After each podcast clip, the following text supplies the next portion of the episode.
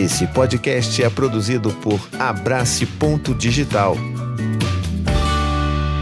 Olá, eu sou o Thiago Queiroz e hoje a gente vai conversar sobre um tema que é sério, é importante, é urgente. A gente sempre tem que estar falando sobre isso, na verdade, que é violência obstétrica.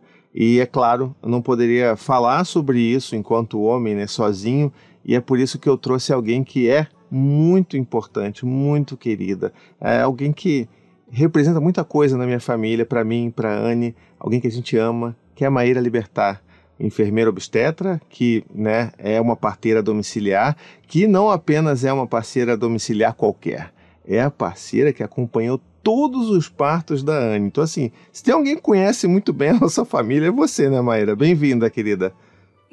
Obrigada, Thiago, obrigado pelo convite, é sempre um prazer estar aqui com você, né?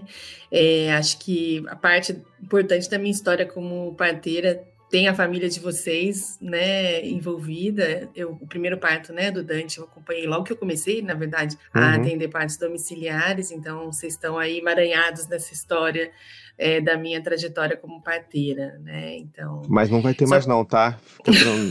Ah, eu sempre tenho uma torcida, nunca se sabe, né? Quando a Anne não estiver na menopausa, vocês não tiverem feito é, né? uma cirurgia, sempre tem uma, uma chance de eu voltar aí para atender mais alguém.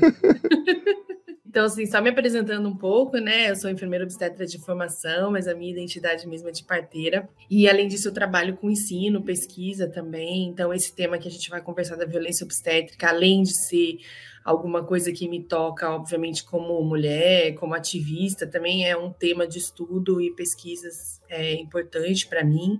E eu acho que a gente está passando aí por um momento, né, que houve uma visibilidade grande do tema e que a gente tem que aproveitar todos os canais e todas as possibilidades para trazer esse debate, né, para as pessoas, porque um dos grandes problemas da violência obstétrica é que ela é invisível muitas vezes, né? As pessoas não, uhum. não sabem exatamente o que é violência, como reconhecer, se foram vítimas ou não, e isso acaba sendo um limitante para o enfrentamento mesmo, né? Pois é, e assim, é muito triste saber que isso acontece a todo momento, em qualquer lugar, e isso é uma coisa que independe até, é claro, não é que ela independa de, de, de, de raça e classe, ela vai, ela vai ser mais brutal, dependendo da raça, né? Vamos dizer assim, mas que ela também vai... Ninguém está imune a sofrer violência obstétrica na hora do parto, né? Então, para a gente começar, talvez, a, a entender um pouco mais, para quem talvez não seja muito é, por dentro do que, que significa a violência obstétrica, o que, que é caracterizada a violência obstétrica, até porque, pelo nosso histórico, até de participar dos grupos de apoio, né, ao parto, eu, eu tenho essa vivência, essa lembrança muito grande de ver gestantes que, às vezes, passaram por um parto e, depois que foram lá para falar sobre o processo do parto, dar um relato, não tinham nem noção, consciência de que tinham passado por algum tipo de violência, né? Então, essa ficha cai... E ela é devastadora, né, assim, pelo que eu percebo. Então, conta pra gente um pouco e por que que você falou que é invisível. Então, dá, dá essa introdução pra gente aí. Então, na realidade, a gente tem vários conceitos, né, várias tentativas de definir violência obstétrica, e isso acaba sendo também um desafio. De uma forma geral, a gente pode dizer que é qualquer ato de violência ou qualquer situação em que a pessoa que está passando, né, pela gestação, parto, uhum. pós-parto e abortamento também, se sente vítima, né, de, de uma violência que tenha sido causada é, pela assistência à saúde, pelo profissional de saúde, às vezes pelas instituições, porque às vezes nem é uma relação interpessoal, assim, tipo um profissional que te maltratou só. Então, vou dar um exemplo, por exemplo. É uma forma de violência a pessoa ter que peregrinar atrás de maternidade sem conseguir é, atendimento. E aí, às vezes, é, um, é uma violência do sistema de saúde, né, da instituição. Uhum. Não necessariamente existe um profissional agredindo diretamente a pessoa, né? Então, a gente tem várias formas de violência obstétrica que são muitas vezes descritas, né, como os tipos mais clássicos de violência mesmo, né, agressão verbal, agressão física, ameaça ou agressão psicológica. Mas você também tem uma parte que não é tão óbvia. Então, obviamente, se alguém, por exemplo, restringe, amarra uma pessoa em trabalho de parto, né, ou bate nela, empurra, ou xinga, ou ameaça, isso é muito óbvio, né? As pessoas vão dizer assim, não, isso com certeza é uma violência, alguma coisa que não deveria estar acontecendo. Então, esses são os tipos que as pessoas identificam mais facilmente. Uhum. Né? E a gente tem uma quantidade grande de eventos que também são violentos, que eles não são tão óbvios, que diz respeito, por exemplo, ao excesso de medicalização, ou seja, muita intervenção, procedimentos desnecessários, que são feitos sem que a pessoa entenda o que está acontecendo com ela, qual é a necessidade, sem que seja pedido consentimento para realizar. Por exemplo, ausência de privacidade. Muitas pessoas na sala, enquanto a pessoa está ali exposta, eventualmente, né, do ponto de vista de um exame mais invasivo, uhum. ou de estar sem roupa, por exemplo. Cesárea, uma cesárea desnecessária e indesejada, que a pessoa não deseja, não entende. Então, esse tipo de violência, muitas vezes, ele acaba ficando invisível, porque as pessoas, muitas vezes, acreditam culturalmente que é assim mesmo. Então, por exemplo, que você vai para um hospital e é normal que tenha, sei lá, dez pessoas na sala enquanto você está ali parindo, nua muitas vezes, né, se sentindo exposta, mas foi assim com a minha mãe, foi assim com a minha tia, foi assim com a minha irmã, de repente deve ser assim, né, ou eu também não tenho para onde ir, só tem esse lugar para parir, funciona assim, desse jeito. E muitas vezes as pessoas não localizam essa coisa das intervenções excessivas, desnecessárias, como sendo violentas, mas muitas vezes elas geram partos traumáticos que você depois, quando vai conversar, eu acho que um pouco esse exemplo que você deu das rodas de gestante, que você mencionou, né, que vocês participaram na gestação, você percebe que a pessoa tem sintomas, né, sinais, reações em relação a contar aquela história ou a lembrar, que são exatamente iguais a quem foi vítima de outros tipos de violência, de abuso, porque você tem, né, uma perda de controle sobre o seu próprio corpo, você tem procedimentos que você não compreende porque foram realizados, né? Então, esse tipo acaba ficando mais invisível porque foi tão banalizado no nosso, no nosso contexto, né? Que parto é assim, parto é ruim, parto é muito sofrimento e tal, que as pessoas muitas vezes vão para aquela experiência já esperando que seja assim. Uhum. Só que o fato de você não, ident- não identificar exatamente aquilo como, viol- como uma violência não exclui que você tenha esses, essas consequências negativas, né? Com Mas certeza. Muitas vezes as pessoas saem dessas, dessas situações achando que o problema é o parto delas, ou é o corpo delas, ou é o bebê delas, e não a assistência, não a violência, não aquilo que foi feito para elas. Então, a gente vai, às vezes, conversar com pessoas mais velhas, assim, minha mãe, por exemplo, contando história, outras pessoas que eu conheço, elas dizem, ah, fui eu que não colaborei, o bebê que era muito grande, muito cabeçudo, muito teimoso, qualquer coisa do tipo, o meu parto que foi muito difícil, e não consegue entender que aquelas pessoas que estavam ali cometeram efetivamente atos de violência, né? Então, acho que essa invisibilidade que a gente precisa conversar, porque assim, não é como se a pessoa que não percebe, ela não tem nenhum, nenhuma consequência, ela não vive nenhuma consequência daquele parto traumático ou daquela uhum. cesárea traumática eventualmente. Então, muitas vezes a pessoa carrega aquela dor, aquele sofrimento, só que ela não consegue localizar, né, dar nome para aquilo, e muitas vezes aí você também não consegue resolver, né? Pois é. E você falando, até, até me lembrei de uma coisa aqui, de, de como que realmente essa cultura da violência dentro do parto, né, durante o parto, ela é algo ainda muito normalizada, né? Eu posso lembrar aqui de filmes que mostram cenas de parto e que existem cenas de violência obstétrica acontecendo naquela, naquele, naquela, naquele filme, né? Então, ou numa série, e você vê essa coisa do médico gritando, xingando, e segu- todo mundo segurando a, a pessoa que está ali naquele momento, né, de vulnerabilidade, de uma certa forma.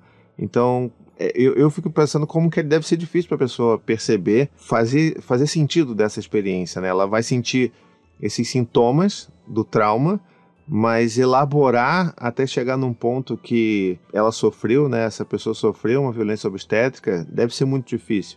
E aí eu fico pensando também nas consequências, é, vamos dizer assim, psicológicas, da pessoa que cria essa consciência primeiro, né? De como que é dolorido, porque você passa por um outro luto, que é justamente esse luto do parto idealizado, que não se teve, que lhe foi roubado, né? Essa, essa experiência não violenta. E, e como é que, como é que você vê isso no dia a dia, assim, com as pessoas que você está acompanhando ou você está ali por perto pesquisando?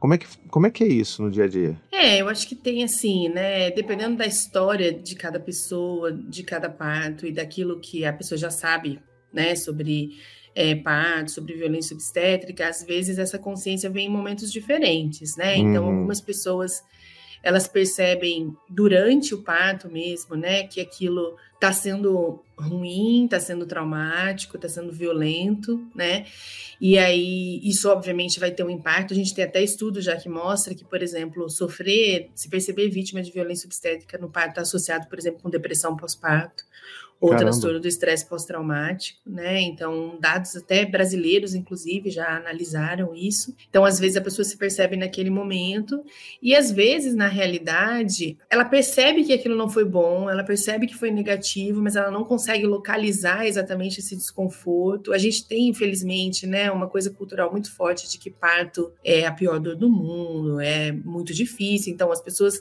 Às vezes, aquele desconforto que elas sentem com a situação é normalizado também. Ah, parto é assim mesmo, parto é uma coisa dolorida, ruim, tem muito sofrimento. É isso que muitas vezes a gente carrega até mesmo da mídia, né, das representações da mídia, como você falou.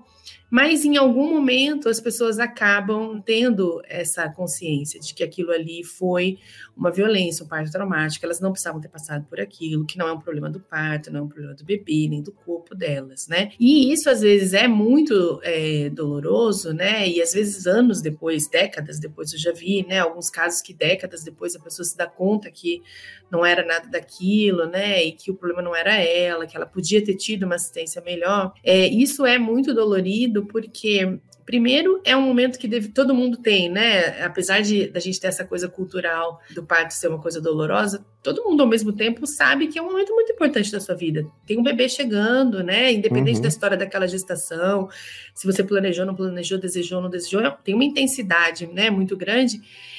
E, muitas vezes, essa dor acaba... É, criando uma certa névoa em torno daquela experiência, né? Porque é muito difícil você passar por uma situação de violência e você não associar, né, é, coisas ruins a ela, né? Então, às vezes, as pessoas, muitos anos depois, ainda têm flashbacks, lembranças ruins, têm uhum. sensações muito difíceis quando lembram do parto ou contam do parto, né? E imagino que é isso, assim, para a família, né? Para a história daquela, daquela família.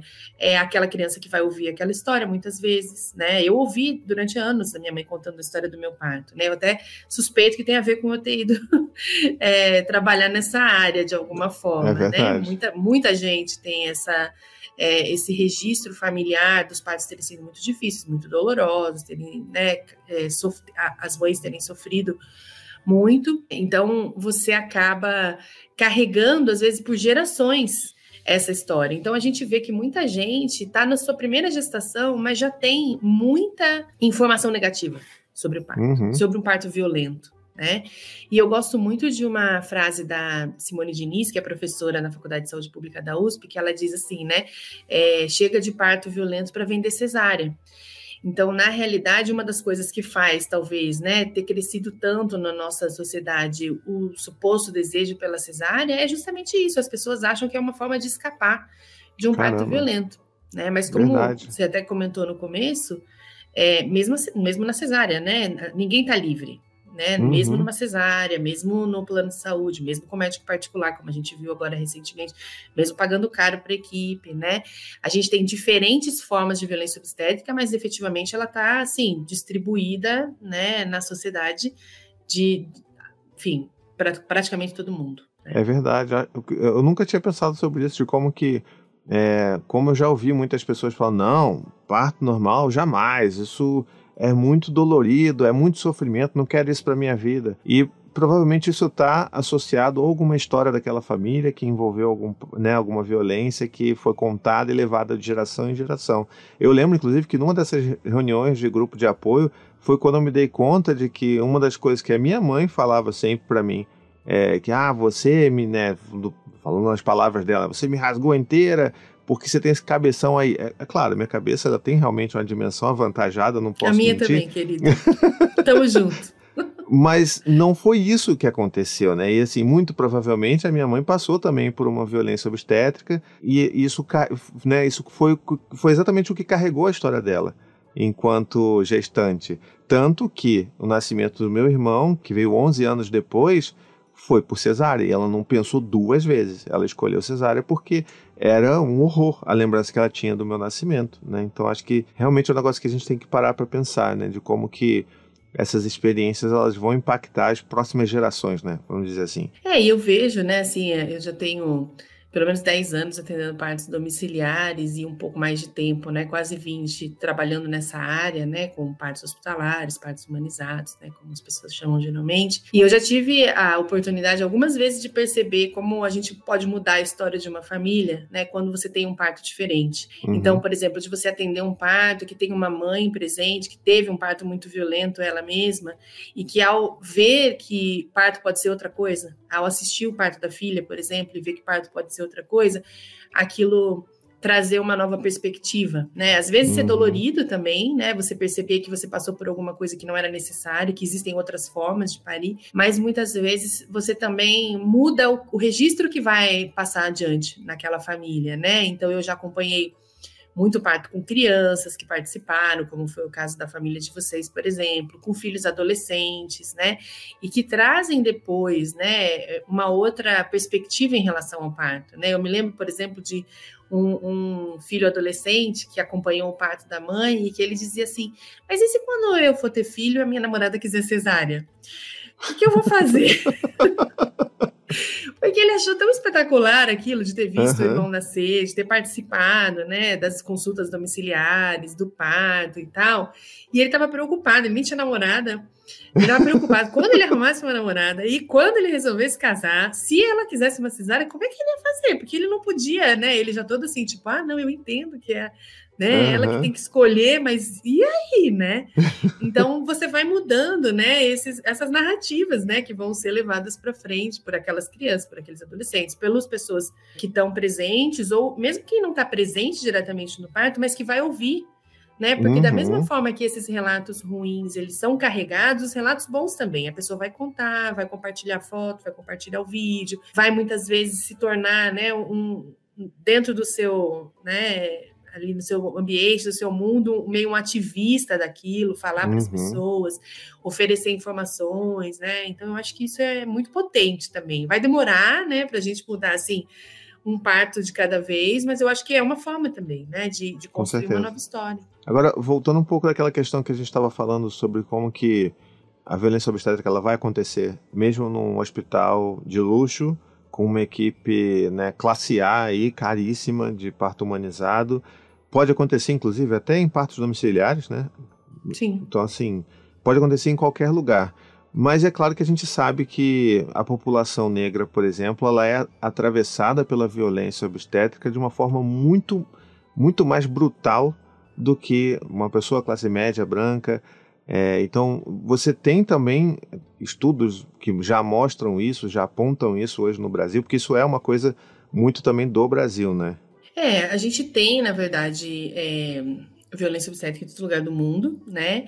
Eu acho que as disparidades raciais, sociais e tal, elas são mais marcantes em alguns lugares. Nos Estados Unidos, por exemplo, também tem um debate bem intenso a respeito disso, hum. e dados já publicados de que as mulheres é, negras, latinas, né, sofrem mais violência obstétrica também. E aqui no Brasil, em particular, a gente já tem alguns dados, né, mostrando que tanto a violência obstétrica é mais frequente entre alguns grupos da população, principalmente as pessoas autodeclaradas pretas ou pardas, aquelas de menor escolaridade. Tem um, um estudo em particular que avaliou, né, as características que aumentam a chance de você ter se identificado como vítima de violência obstétrica. Então, as pessoas que são atendidas no sistema público de saúde mais do que no, no sistema suplementar, nos hospitais particulares, as pessoas que uh, tiveram os partos atendidos na região nordeste, enfim, tem algumas características, né, que aumentam a chance de que você seja vítima de violência obstétrica ou de que você se perceba vítima de violência obstétrica. E mais do que só a frequência, Thiago, tem uma coisa muito importante que é o tipo de violência é diferente.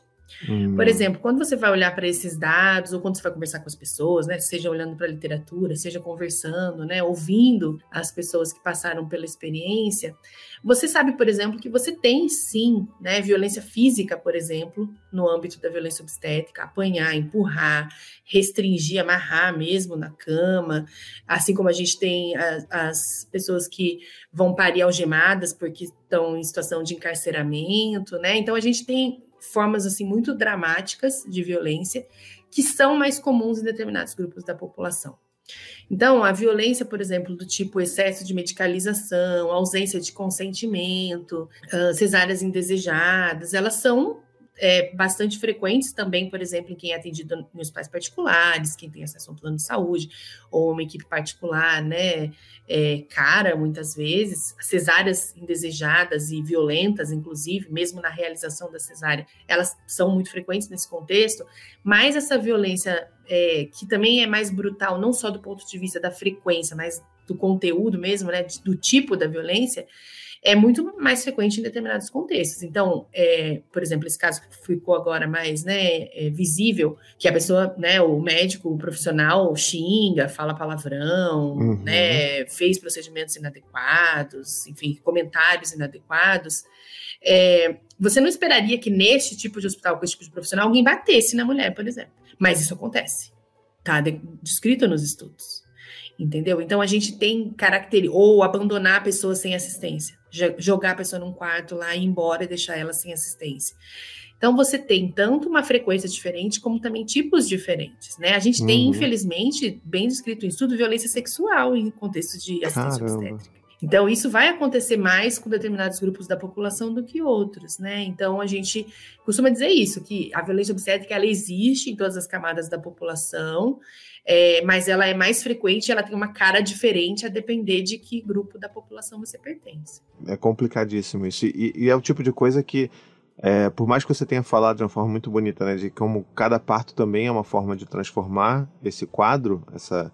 essa epidemia de violência obstétrica que, que tem no Brasil, principalmente, mas é claro que isso não se faz sozinho, né? Então, o papel de pessoas como você, é, da própria Mari, que, que sempre estão fazendo esse papel, assumindo essa posição política e, né, e ativista de lutar contra essa violência e buscar é, da, do, do apoio do, dos governos para que existam políticas públicas que garantam essa segurança, né?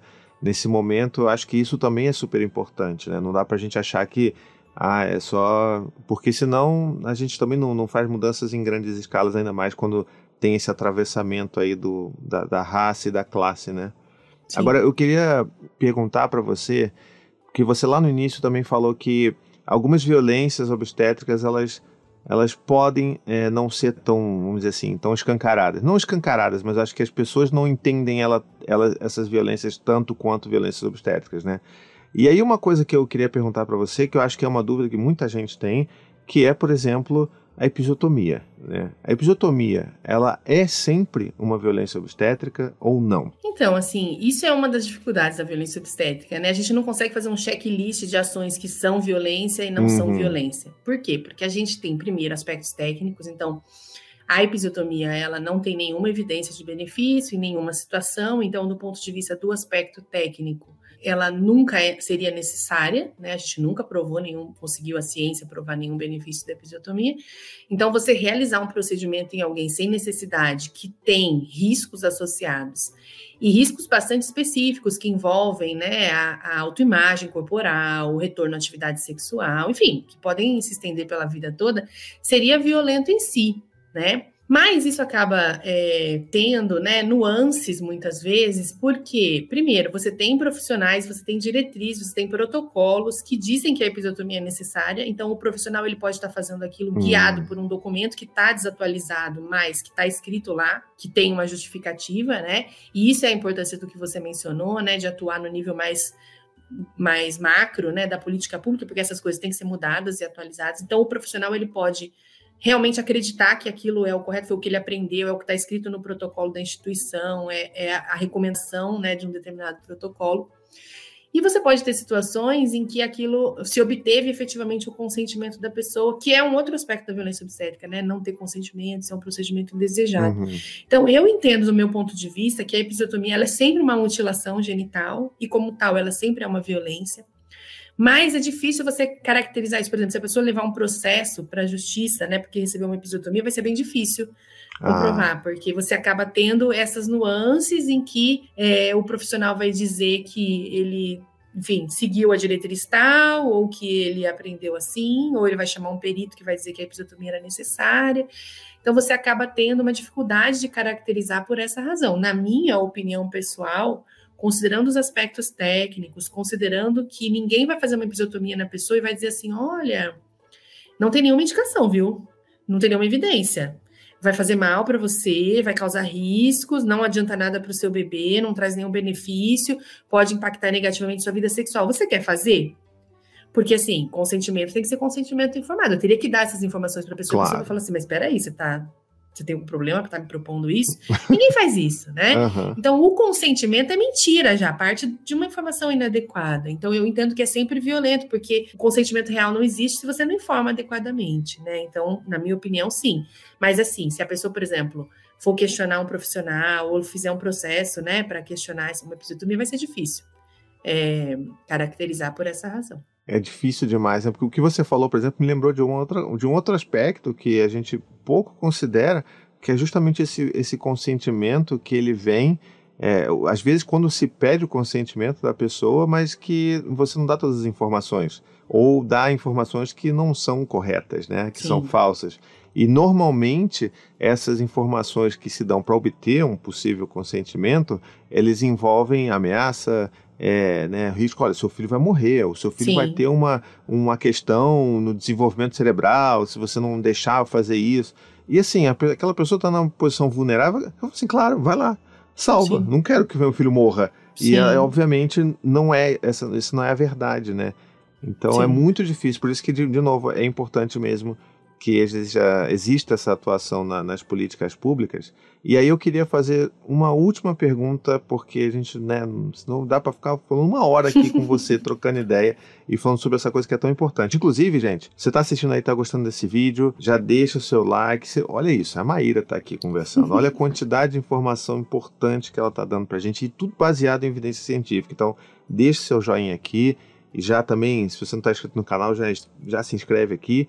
Mas eu queria fazer uma última pergunta para você, que é, imaginando que talvez uma pessoa assistindo esse vídeo aqui, essa conversa, as coisas que você está falando, tenha se dado conta de que, ih, peraí, hum, eu acho que talvez, talvez tenha sido uma violência que eu tenha sofrido, ou que talvez esteja até na dúvida.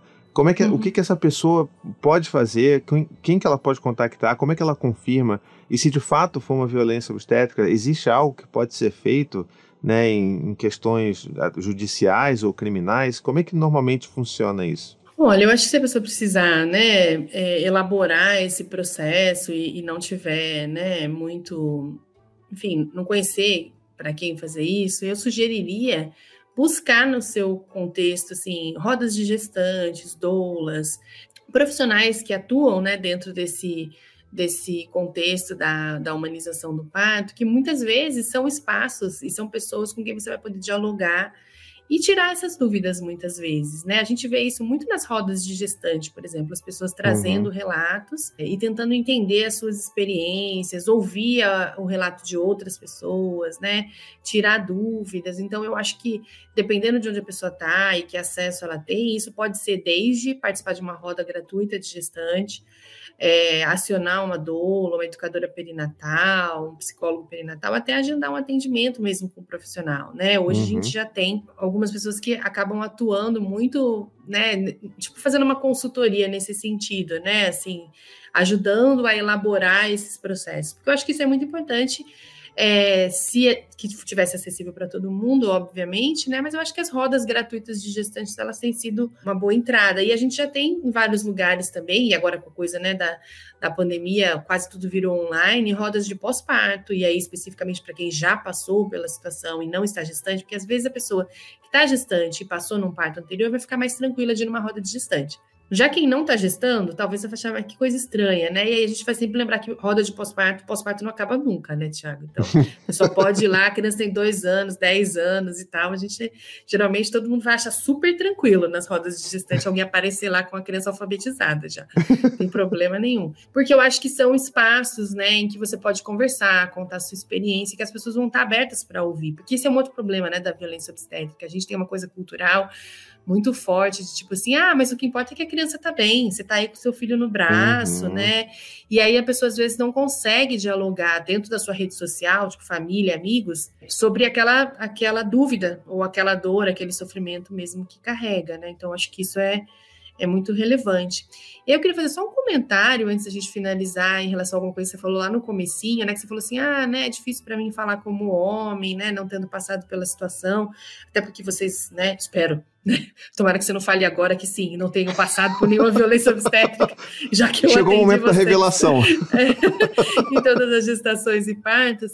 Mas assim, é, falando especificamente para, né, os companheiros, as parcerias, né, independente de gênero e tudo mais, é, mas que não estavam gestando naquele momento, mas uhum. se você estava em um parto violento, uma cesárea violenta, numa situação de violência na, no pré-natal, inclusive, ou no pós-parto, a gente tem, eu tenho discutido muito, estudado muito uma coisa chamada trauma secundário, que assim, aquilo é violento com você também. Uhum. Né? Então existe um espaço, precisa existir um espaço para falar sobre isso, porque eu já atendi muitas famílias que já tinham passado por partos violentos na sua primeira, segunda gestação, e quando você conversava com o companheiro, com a parceria, essa pessoa trazia assim claramente um trauma relacionado àquela experiência, e que muitas vezes impactava na história daquela família, na história daquele casal, algumas uhum. vezes, e inclusive nas escolhas e decisões sobre um próximo parto. Né? Então, ter essa possibilidade de também falar sobre isso e não tornar isso também visível, obviamente que a gente nunca vai tirar o protagonismo de quem, né, não só está vivendo a situação do parto, da gestação, mas também a situação da violência, se ela aconteceu, mas é preciso também conversar sobre esse outro aspecto, porque isso também tem a ver com os registros que a gente deixa, né, para a família, para o futuro. Isso tem a ver, muitas vezes, até, e eu acho que isso é uma, um link importante com o trabalho que você faz, com como é que essas pessoas vão desenvolver, né, as suas atividades de parentalidade, né, como uhum. é que elas vão criar esse início, sendo, estando você precisando, né, dar conta de uma série de demandas específicas do puerpério, de ter uma criança em casa, da criação, enquanto você vive um trauma e uma dor invisível com, sobre a qual você não pode, não tem com quem falar, ou você nem sabe, na verdade, que pode falar sobre isso. Então, eu acho legal também reconhecer que as parcerias, a dupla não gestante do casal, ou, né, enfim, da família, também tem, tem, né, sofre com essa experiência. Imagina se ser o acompanhante ali, totalmente impotente, sem, sem ter nenhuma condição de influenciar naquilo e nunca poder falar sobre esse assunto, né? Eu acho pois que é. também isso é uma coisa importante. Não, brilhante que você falou, brilhante. Acho que é importantíssimo mesmo que fique, que fique evidente para todo mundo isso, né? E, bom, É, eu queria agradecer demais você estar aqui, gastando seu tempinho aqui, conversando comigo. Eu tenho certeza que isso vai ajudar muita gente nessa internet aí de meu Deus.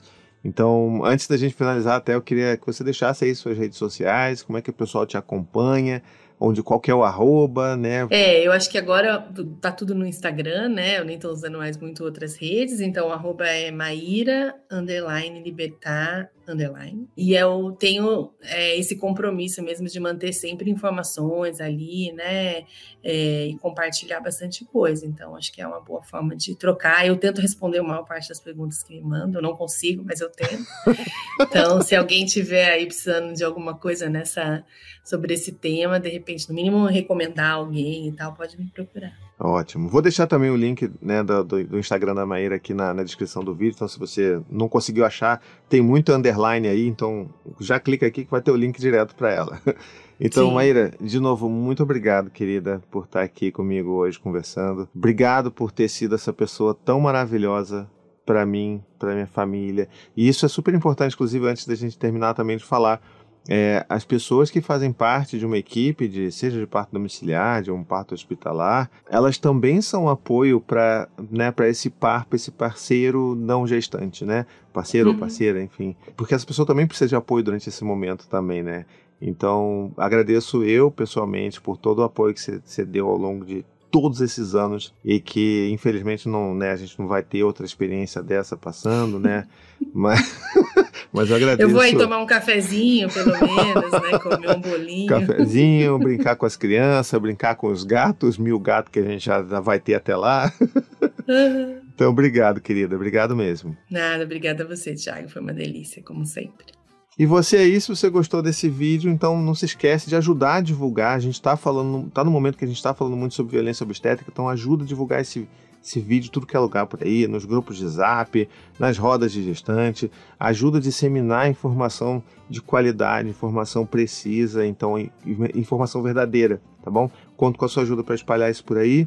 E não se esquece, se você passou por alguma experiência dessas, violenta, deixa aqui nos comentários também, que eu vou estar de olho nos comentários, e se tiver alguma coisa que eu puder ajudar para fazer uma ponte com a Maíra, é, de enviar também algum relato, sei lá, tentar organizar algum tipo de ajuda, a gente vai tentar se ajudar aqui, tá bom? Então, vou ficando por aqui, um beijo, até a próxima, tchau, tchau. Gostou desse podcast? Escute também os outros podcasts da família Paizinho Vírgula sobre parentalidade e infância. Tem o Tricô de Pais, Café com as Pediatras, Afropai, Tamo Junto, Sinuca de Bicos e também os podcasts infantis Coisa de Criança, Conta Pra Mim e Ideia de Criança.